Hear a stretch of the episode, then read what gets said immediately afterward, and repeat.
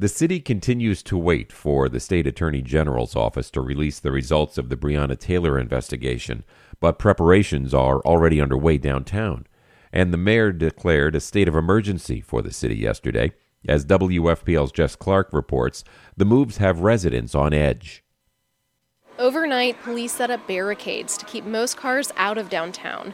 And yesterday afternoon, businesses were boarding up. Jim Reskin was supervising workers as they nailed plywood over the windows of his building on 4th Street. We're trying to be cautious. We're trying to be sensible. We're trying to be proactive. But Reskin hopes after all this, the decision comes sooner rather than later. In Jefferson Square Park, protester Carmen Jones was anxious for a decision to come down as well.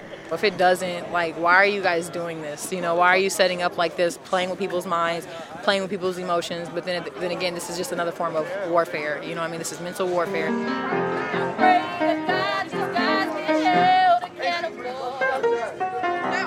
Vocalist and protester Diamond Dorsey was improvising in the square, putting her feelings to song while a friend played piano.